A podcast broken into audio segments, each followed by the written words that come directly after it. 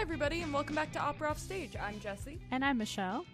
And today is the one year anniversary episode of our original Issues in Opera Racism episode. And we are going to do a look back over the past year and what things our industry has and hasn't accomplished. And we're going to talk about some amazing projects that have started because of it. And we're just going to really do a deep dive into where we are now. Definitely. We had a huge push in 2020 for just advocacy all around in light of many horrific events. And it's very important for us to stay active and stay vigilant. And a lot of that has to do with checking in on, well, we posted a bunch of black squares a year ago. Where are we now? What's changed? What hasn't changed? What still needs to change? We have a long way to go, but some exciting things have happened this year. So we're excited to dive into some really positive work. But before we get to that, we wanted to start off this episode with a new little segment, which we will call the Corrections Corner. Um, what I imagine will not be our last segment of this. One of many future Corrections Corners. But Jesse and I definitely feel it's important that, you know, whenever we make mistakes or maybe misrepresent something, that we go back and correct it. So a couple episodes ago, we're obviously still in Pride Month, which was very spicy. But I was dumb and I mispronounced our very lovely suffragette and composer Ethel Smyth. I had pronounced it Ethel Smith, and one of our listeners said, Hey, not quite right. And so I'm so glad that she let us know because, goodness gracious, these English names. But Ethel Smyth is the way that you pronounced our dear dame. Yeah, and we want you guys to know that if you ever catch us saying something incorrect, either pronunciation or we misrepresent a fact or we're missing information that you think is critical to understanding something, always feel free to reach out to us and tell us. We do our best to do all of our research and take the time to learn the pronunciations of things, but we are always going to make mistakes. So we are happy to see that you guys are so engaged with the content that you and that you feel comfortable letting us know. So please We'll do as many correction corners as we need to. Yeah, I think correction corners are a really good thing. Yeah, because we're all learning. I'm sure. I'm sure now that we've done this correction corner, everybody who's they're just uh, gonna has a good in. grasp, yeah, of Russian and uh, Slavic oh, languages gosh. will be coming for us, rightfully so, as you should. Correct. In other exciting news, we are going to be bringing back our virtual events this July. We have been so, so busy, but we have really missed doing our watch parties and our game nights, and those will be coming back in July. And we are so excited to get to hang out with you guys again and play some games and watch some very fun operas and maybe a movie. Ooh, what movie are you feeling, Jesse? I don't know. Are we are we feeling uh oh gosh, what's the actual name? A little Pavarotti action. A little Pavarotti a little, action. Yes, Giorgio. But anyway, we're excited to get to join with you guys again and spend some time playing games and watching a movie or an opera or two. Absolutely. I can't wait. And if you're interested in joining any of our live virtual events, you can find those. Those are hosted through our Discord, which you can get to by clicking the link in bio on our Instagram, which is at Opera Offstage. If you're not already following us there, that's our main hub besides our website opera-offstage.com. So get connected with us there. And I'm super excited to bring these live events back. I've missed them so much. All right, let's get into the meat of this episode. The first thing that I kind of wanted to cover was just the general importance of checking in with opera houses and their progress or lack thereof thus far. And as I was doing different research for, um, you know, just seeing where we were at with all of these main stage and smaller opera houses, I would say that one resource that I really heavily rely on for the information in this episode was sourced from the fabulous team over at Black Opera Alliance. If you guys are not already aware of them, like they're definitely a group that you should be checking in with. Their work is impeccable. They are very, very detailed about the responses that came out in 2020 and basically everything that's happened since then. So if you want to go find out more information from them, you can find them at blackopera.alliance.org. You can also find them on Instagram at Black Opera Alliance. Their work is just impeccable, and it just felt like absolutely the right source to amplify for this episode. So, Black Opera Alliance basically in September 2020 released a pledge to keep people, companies, and organizations accountable on a mass scale. And this pledge was basically announced and sent out to many, many major opera houses in an effort to get people to agree and sign the pledge. And if you haven't read the pledge yourself, the pledge is extremely comprehensive, and the eight major points I'm going to briefly read to you about this pledge were number one, first and foremost, hire black artists who reflect at minimum the racial demographics of our most diverse communities for both outreach and main stage projects. Number two, require that administrative staff, orchestra members, and independent contractors reflect at minimum the racial demographics of our most diverse communities. Number three, program and prioritize works by Black composers on the main stage, especially those that feature storytelling true to the complexity and broad experience of Black culture. Number four, hire more Black creatives and production personnel at every level of the organization. Number five, require that visual artists undergo training in successfully preparing a Black artist for the stage. This is especially true for wig technicians, makeup artists, and lighting designers. Number six, review the organization's hiring practices and administrative policies for inherent racism and or implicit bias. Number 7, review the board's recruitment culture and decision-making methodologies for inherent racism and or implicit bias. And finally, number 8, include within the company's official code of conduct a commitment to anti-racism and anti-oppression. This is the pledge that was signed by many major opera companies and the team at Black Opera Alliance has also made it very clear that obviously one pledge is not one size fits all, and they have a team that is working with these staff and departments with these different opera houses to basically create their own pledge that still remains true to the heart of their pledge. And I think that this is excellent. You can definitely go ahead and read. There's much more contained and much more detail in this pledge that you can find on their website, but those are the main eight points that they make that really uphold the spirit of this project. Yeah, I mean, ultimately, goal here is not necessarily, like you said, it's not about necessarily this exact pledge, but it's about creating goals that people can be held accountable to that are measurable. Yes, and that is absolutely key. Dr. Darrell Acon, who is a project director and on the BOA Leadership Council, stated that historically the lack of industry wide accountability has been a prime culprit installing substantive industry progress in the EDI space. This report shines a spotlight on how and where the sector is making gains. Now, what everybody was reacting to the just absolutely horrific murder of George Floyd in 2020, so many people, I mean, basically everybody made some sort of statement in response, right? But the problem is, is so many of those statements which we reviewed a year ago, just had absolutely no real basis for change. It was a lot of it was just for show. A lot of it was just posting so that it was well and truly like thoughts and prayers. Like it just didn't Yeah, like so sorry which, for your loss. You know, there's nothing wrong with thinking and praying for people, but if if there's not actual action behind it, then it's pretty empty. Yes, and a lot of these opera houses and organizations released, you know, we're listening, we're learning.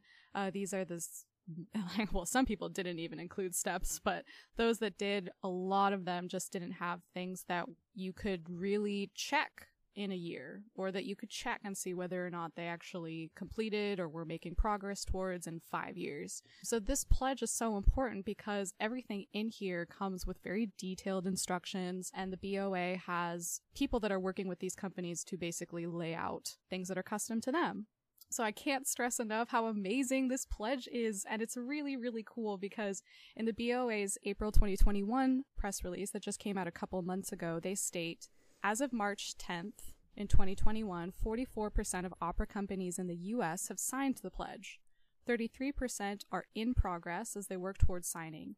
19% have not responded and one company has declined to sign. Which honestly I'm kind of I'm a little impressed that after a year we've made we have 44% of opera companies. Yeah. I mean, I hate to say that I would think that it would be lower, but I mean, you know, 44% complete and sign and 33% who are in progress, like, that's pretty impressive. That's over seventy percent. No, that's honestly, I'm I am surprised. it's kind of shocking. Um, especially because it, it really is hard to get groups to kind of sign on to these kinds of pledges because like i said there is a realistic accountability to these like that is the the amazing thing about the black opera alliance is obviously they have taken charge of holding these groups accountable checking in with them making sure they're making the progress that they should be making Absolutely. so it is kind of surprising to me i'm honestly even surprised that only one company has declined yes, and if you're wondering who has declined to sign, it is San Antonio Opera it would be texas in Texas. you know, I had to do a little bit more research because I remember something coming out. I think the BOA actually responded to why they were not signing. yeah and I can't remember if their reason was damning or not, but we'll have to do further investigation. But out of all of the the ones who, you know, have decided just to ghost them and not respond at all, San Antonio Opera is the only one who has outright declined to sign thus far at the time of this recording. So, in terms of who has already signed, we have the Chicago Opera Theater, Seagle Festival, Des Moines Metro Opera, Wolf Trap Opera. Shockingly, in March 2021, the Met actually signed this. We talked about the Met last year and how their statement was really wishy washy and really lacked the firm goal setting that a lot of other opera companies had put forward. So, it's kind of surprising that they agreed to this, but it's a good. I'm happy about it. Not surprised that it took them until March. Nope, not surprised at all. But in contrast to the Met Orchestra, who almost immediately put out actual measurable goals.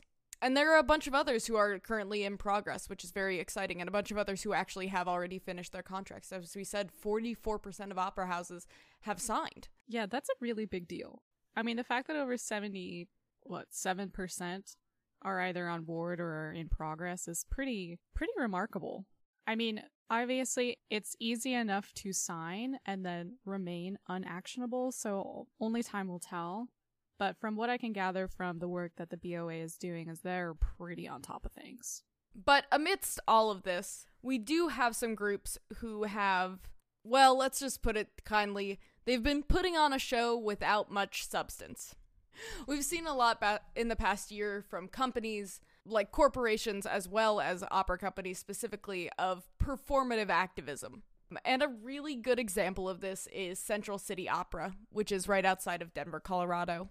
The Black Opera Alliance did a highlight of the progress that Central City Opera has made from June 2020 to June 2021, and it's just not that impressive. It's pretty lacking.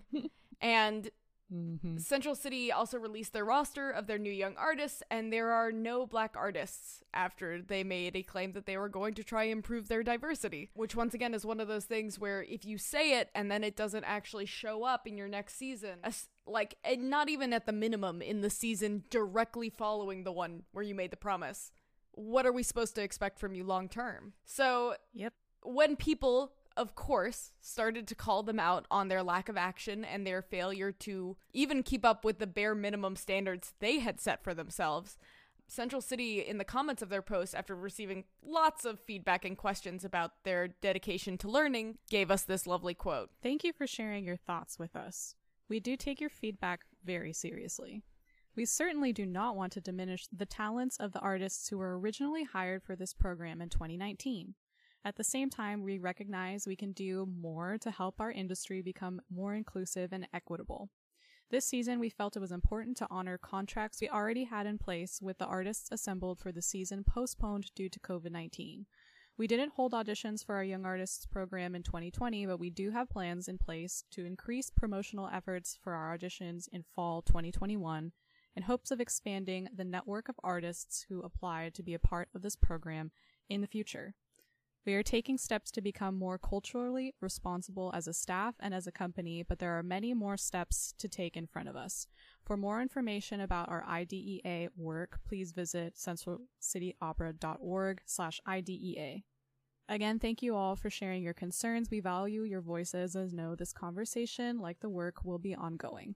okay so let's So talk about this a little bit. Number one, we all get that like there were contracts that didn't get fulfilled in 2020 because of COVID. However, the idea that you couldn't that every every single person was able co- to come back for their contract though. Not a single one of them got a different job in the next year. Yeah. So you can go on Central City Opera's Instagram and see the lineup for yourself. And I don't want to pass any judgment to the artists who were rehired for this program. Sure, surely they're talented, but it's very overwhelmingly white. It appears, and I can't say this with any like real concrete information aside from people who know people who have been accepted into the 2021 program, that there are a couple Latinx and Asian artists but there are no black artists, and they really don't, in this following comment, make any sort of like, they don't address that there's a pretty significant lack in people of color in their roster. well, they're also kind of passing the buck here. yeah, like They're they're also kind of passing the buck by saying like in hopes of expanding the network of artists who apply to be a part of this program. They're like, "Well, we would have, but they didn't apply to us." yeah. Which is uh pretty crappy. Yeah, the whole like, well, we just have to do some more Facebook ads, I guess. IDK. You know, it's like, what? Hey, Central City, have you considered offering specific scholarships for black indigenous people of color applying? Oh, Jesse. Maybe waive that application fee? They're not ready for that conversation yet. Oh, we're not getting into they that should one? be there, but I don't think that I don't think they're there yet. That's the thing is like saying like, "Oh, we hope more people apply to us next time." Uh, oh, that's not what we're talking about. And once again, like I said, this is not on the artists who were rehired for the contracts they already had. Because the other thing is they're redirecting everyone to this page that is I- IDEA, which is Inclusion, Diversity, Equity, and Access, which in theory sounds great. I am going to now read from that page to you guys what they say on this page. It says, Some of the work we have done over the past year and a half. So 18 months. And this is this is the bullet points from that page. The creation of our Inclusion, Diversity, Equity, and Access Committee.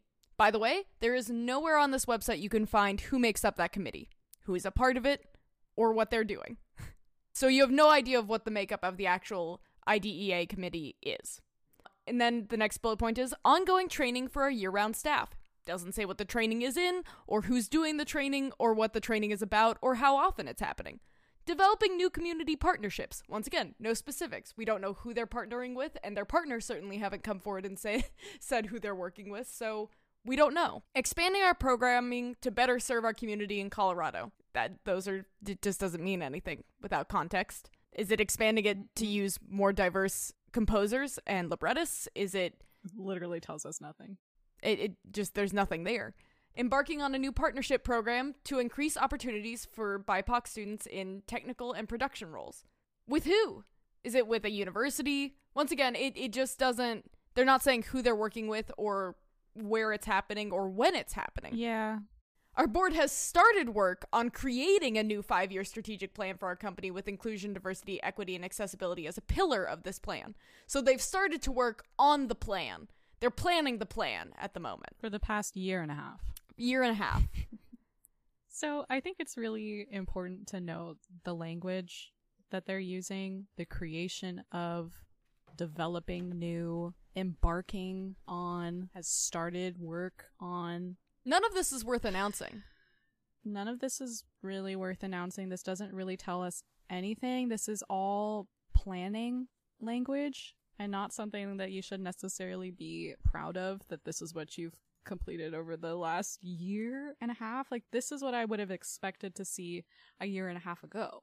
And the problem is, like, there's just not a lot here for us to really dive in if you want to go ahead and try and defend or find, you know, their angle. Maybe they are doing more. Maybe they have made more progress. But once again, it's so important to keep your audience and your community up to date on the progress that you are or are not making. And I don't know there's not a lot here for us after the past year and a half, so it kind of puts the whole, you know, roster for this year into much better perspective, in my opinion. Yeah. For example, they have like a, a video series and everything that they've been working on and all of this other stuff, but it just, I don't know.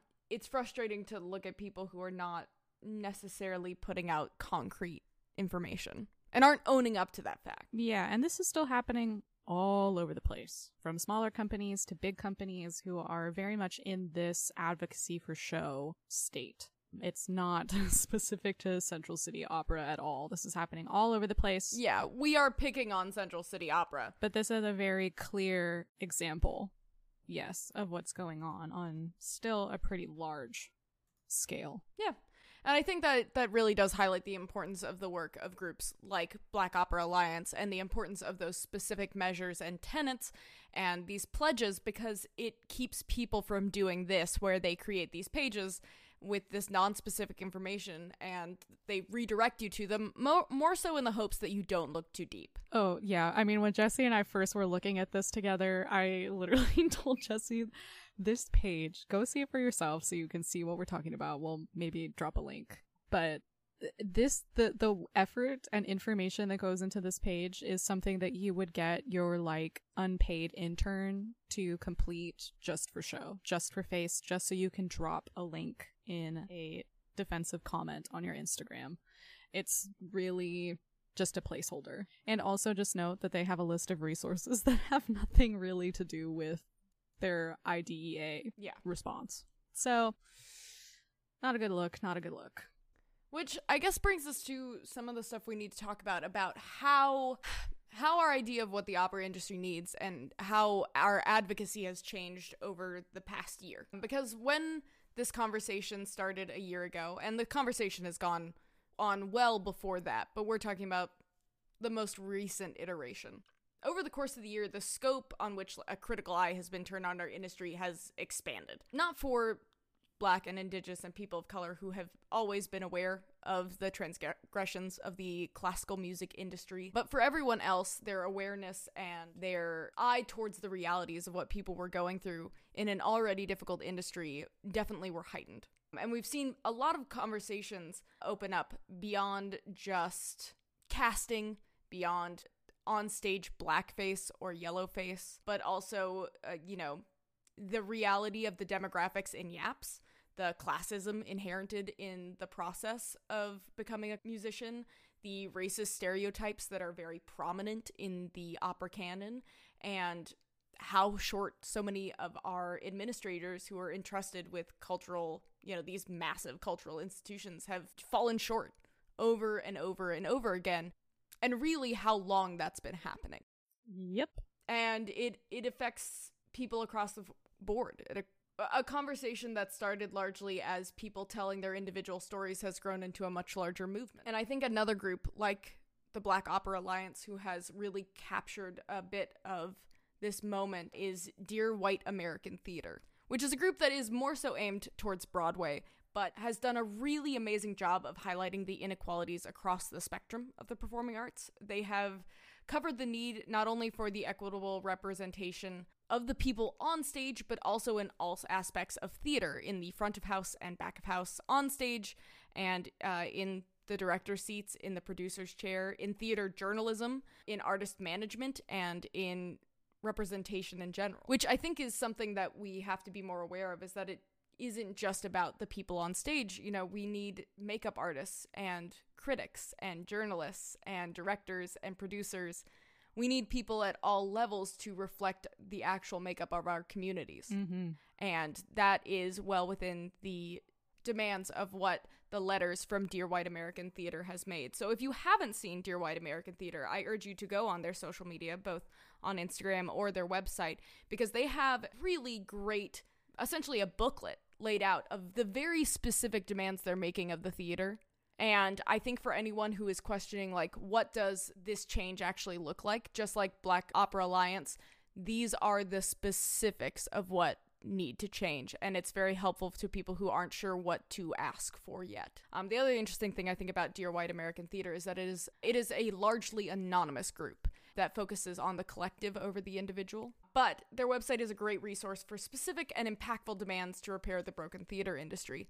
And i think when we talk about opera we do have to talk about the theater world at large because we're all entangled with each other. Definitely.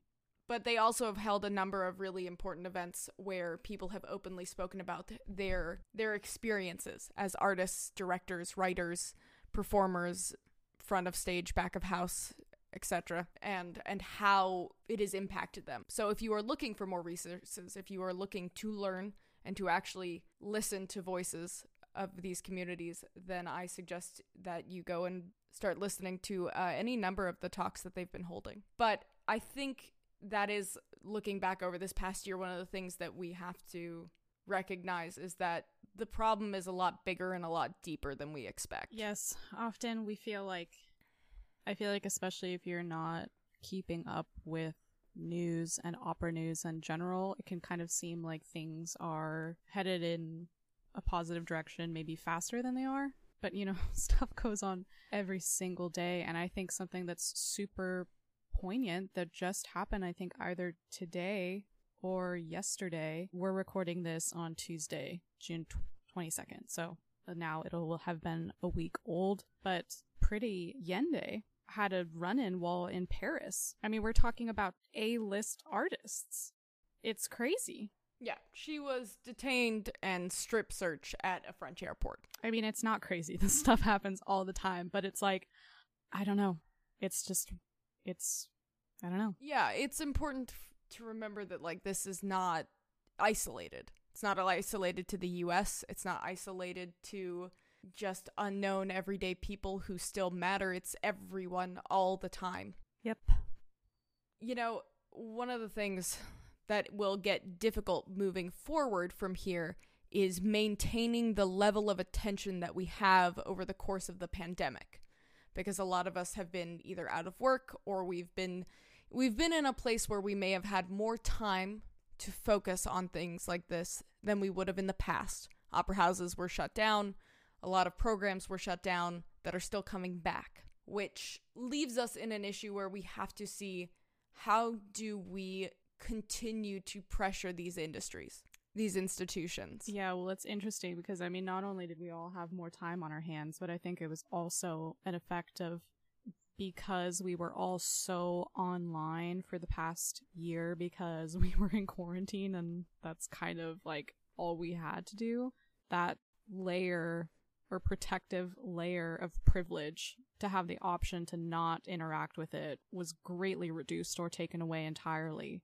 So we had to really look at some really heinous things going on that have been going on for a long time and we're forced to really deal with them on a mass level, many people for the first time.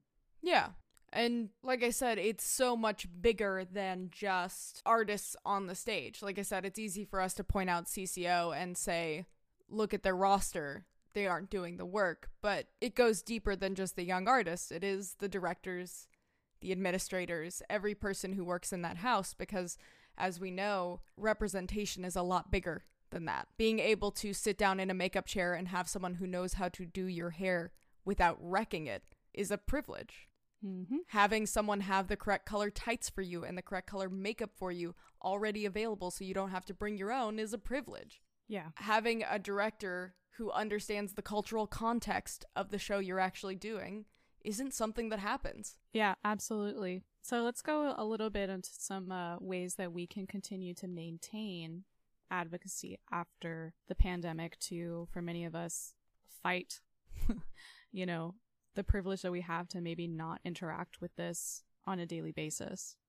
I think the first and foremost thing you have to do is keep keep these things in your daily view, which is hard. Nobody likes to be constantly confronted with the bad things that happen in the world, the bad things that continue to be perpetrated against people who don't deserve it. But it's important that we don't just let ourselves be distracted. So it's important to follow accounts like White American Theater and Black Opera Alliance, Janae Bridges, your choice of of people who you think are doing the kind of work you want to see in the world and keep them in your view. Set up so you get notifications when they post and look and read and stay a part of it and make sure that the people in your life are aware of it too. Talk about it. Don't let these things just slip past. And even larger than that, just take a look at the whole consistency of the accounts you follow in general. Look up the makeup of the things that you are putting in front of your face, what you spend your money on. And on the note of money, make sure that you're setting aside a little bit of money for the causes that you believe in. And it doesn't have to be a lot, even if it's just like $5 a month. It matters more that it's consistent than it does how small it is. And uh, giving money every single month is one of those things that it sets as a reminder. Instead of dropping, you know, $50 once, $5 for 10 months is a more important reminder of what you're there to do. Definitely. And check in with your own plan of action, which uh, can feel a little uncomfortable. But I mean, if you posted a black square a year ago, what have you been doing since? We talk a lot about keeping organizations accountable and artists accountable, but you know, accountability also comes down to you as an individual.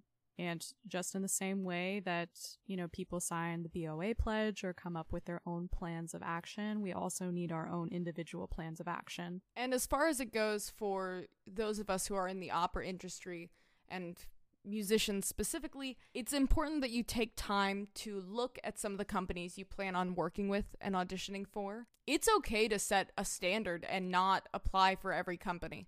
I know we all feel the pressure to get chosen by some of these groups, but question the fact if you really want that name on your resume if they're not willing to take the bare minimum steps towards equity. Yeah, you hold a lot more power as an artist than you expect. Yeah. And I think some of the questions that were brought up in light of the, you know, renewed contracts of CCO, you know, what what is the responsibility of the artists themselves? You know, if if the place that you're going to be a young artist for is just making really unactionable claims and is but on the other hand, you know, claiming that they are trying to listen and learn, like some of that responsibility falls on you as an artist, whether you want to accept that or not. Yeah.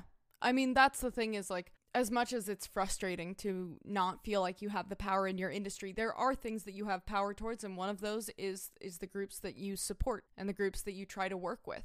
For so many of these companies that are still in progress of working towards, you know, being in a better place with their diversity, equity, and inclusion work, you know, this can be as simple as, you know, before signing your contract, emailing, you know, some of the head of staff or emailing before you audition and say like, "Hey, what have you guys been working on? I just want to check in. I'm really interested in your program and I want to know like what are the steps you've made?" Like it can be as simple as that. It doesn't have to be this whole thing of like, "Well, dang, now I have to cancel my contract because, you know, I have to do this." Like just open the conversation. Yeah. Initiate a conversation to know what you're getting yourself into and whether after you have that information available to you, whether you want to be involved to get that question, to get the question of what are you doing to work towards these ideals from a bunch of young artists, from a bunch of audience members, from a bunch of amateur musicians who participate in this industry, putting that pressure on an opera house to have to answer that question over and over and over again does make a difference. It makes them aware that people aren't going to look away and be distracted. You don't have to be aggressive. You don't have to be pushy or rude or any of those things. You're just asking a question that is entirely within your right to ask within your right to ask, but also something that they should have an answer for. Absolutely. Even if it's not the answer that you are the most happy with, they should have an answer. And if they refuse to answer, take it as a sign, baby. Yeah, don't get in a three month contract with a racist company. Not in 2021. Not in 2021. We're not doing it. 2021 is the year of having appropriate boundaries with people and with companies. And then we get to a really complex question, which is what do we do with some of the opera canon? And first and foremost, I have to say, for those of us who are not being represented by these works, it is not our job to decide. It is our job nope. to listen and not to be the decision makers when it comes to those issues because it's not us who, who are being represented. It just isn't. Because I know I know a lot of us have opinions on, on what to do with some of these older works, but the reality is is it doesn't affect us. Yep. It really doesn't. It really doesn't. And last week, we had a really great conversation with Spencer Britton, who brought up a great point about this specific issue, which is that a lot of the tension around this can be resolved by seeing more Black, Indigenous, and people of color in positions of power within the opera community as directors, as diversity coordinators, consultants, who will not only do what they will with the opera canon, whether it is reinvent or decide not to put on another Madame Butterfly, or simply to make the creative decisions necessary to f- make the opera comfortable for the performers and to take that pressure off of individual artists of color who are often forced to represent the opinions of an entire community or make bad representation okay because they agreed to a job. Mm-hmm. A lot of that is alleviated once again by making better hiring decisions across the board in these companies. Yeah, and I think that's so important because you know, obviously each and every artist is entitled to their own opinions and the way that they personally would feel most comfortable on handling these really tricky situations. But an individual artist should not have the pressure of, you know, having diversity, equity, and inclusive inclusion education to make those decisions for an entire production. Like that should just not be that's obviously not going to be a part of their contract. They're not going to be paid to do that work or make those decisions. And so they should never be put in that position in the first place. Yeah. I mean, one of the things that we had, we discussed in our talk last week is that, like intim- intimacy coordinators, there do need to be cultural coordinators whose job it is specifically to navigate some of these issues with the company as a whole, with all of the performers involved, and with the community but that it is a job and it does not need to be put on the individual artists who are simply there to perform. Yeah. And uh, aside from these very problematic misrepresenting works, you want to tell them what else could solve this problem, Jesse? Oh boy. Has anyone heard of new music? Have we considered not putting on old racist shows and actually just doing new representative works by composers and librettists of diverse backgrounds? And not just the tragedies. Not just the tragedies, that's very important. Uh, that's the thing, is like it doesn't we also aren't here to shoebox people in into the stories they're allowed to tell. We are not here for tokenism. We are here for real representation, but we really just don't have to necessarily even be rehashing these conversations because we could be putting on new, interesting, modern works. Yeah. Wow, this reminds me of the time we decided our new theme for the year was going to be new music, and now we're circling back like six months later. Shocker, new music. It's a good thing. Remembering why new music is is a solution to so many so many issues we have in the opera industry. And you know what? On the note of new music, we've uh, talked a lot of, uh, about some heavy issues and some things that are not easily resolvable and won't be.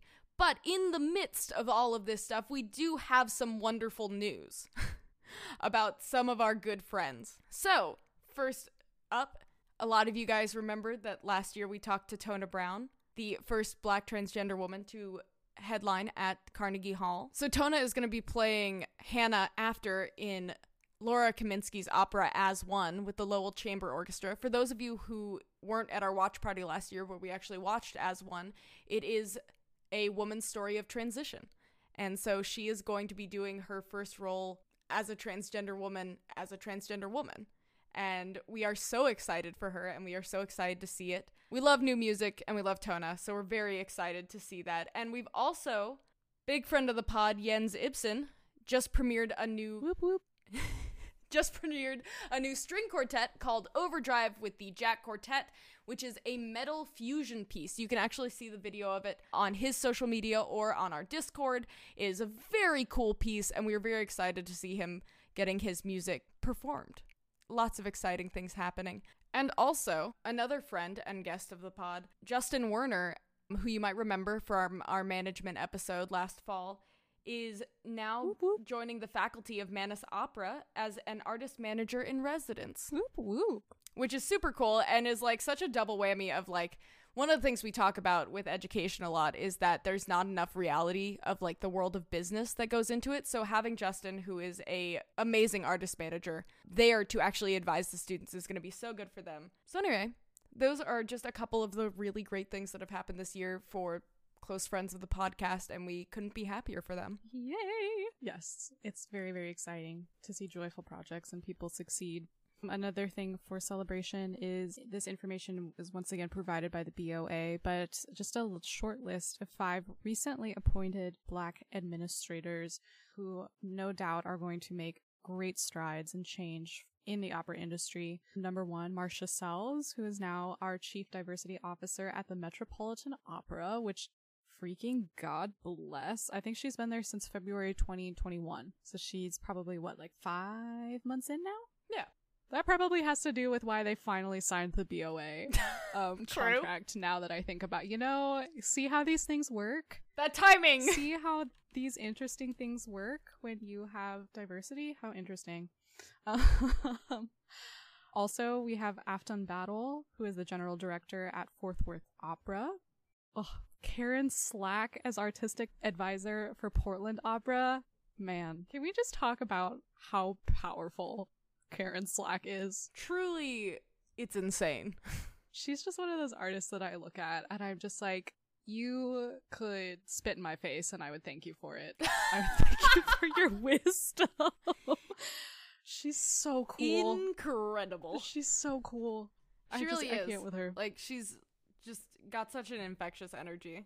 Damien Geter, who was appointed also artistic advisor for Portland Opera. So awesome.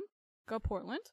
Last on this list, but certainly not least, LaRob K. Payton, administrative specialist coordinator for the Lyric Opera of Chicago and founder and artistic director of Hearing in Color.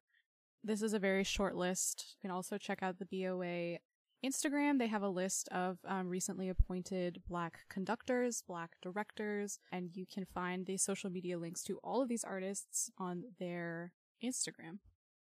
That's our year in review on this subject. And obviously, we once again talked about a lot of promises and not necessarily a lot of substantial things quite yet, which is not surprising. There is a lot of restructuring going on within our world right now after a year of largely no performances, which means that this next year, now that we have all of these groups that have agreed to these plans, matters quite a bit. And it is important that we keep ourselves aware and attentive and that we do not allow ourselves to slip back into that apathy, into our ability to look past it if it doesn't affect us directly. And that we also hold up and celebrate the wonderful things that are happening. That we celebrate and financially support groups like Black Opera Alliance who are doing the hard work of holding these groups accountable. So if you guys have any comments, questions, corrections, things you want to let us know, you can send us a DM at Opera Offstage on Instagram or Facebook, or you can email us at operaoffstage at gmail.com and we will take a look at it. And thank you guys for listening. I want to say that this maybe wasn't even necessarily like a review, but a check in. And we'll continue to do these types of episodes and continue to provide you guys with more coverage. Like we said, Black Opera Alliance, their work is wonderful. Please go check them out. Please donate to them. We will try to include all of the links in our show notes for you to go and view and review for yourselves. And we will talk to you guys next week. Bye. Bye.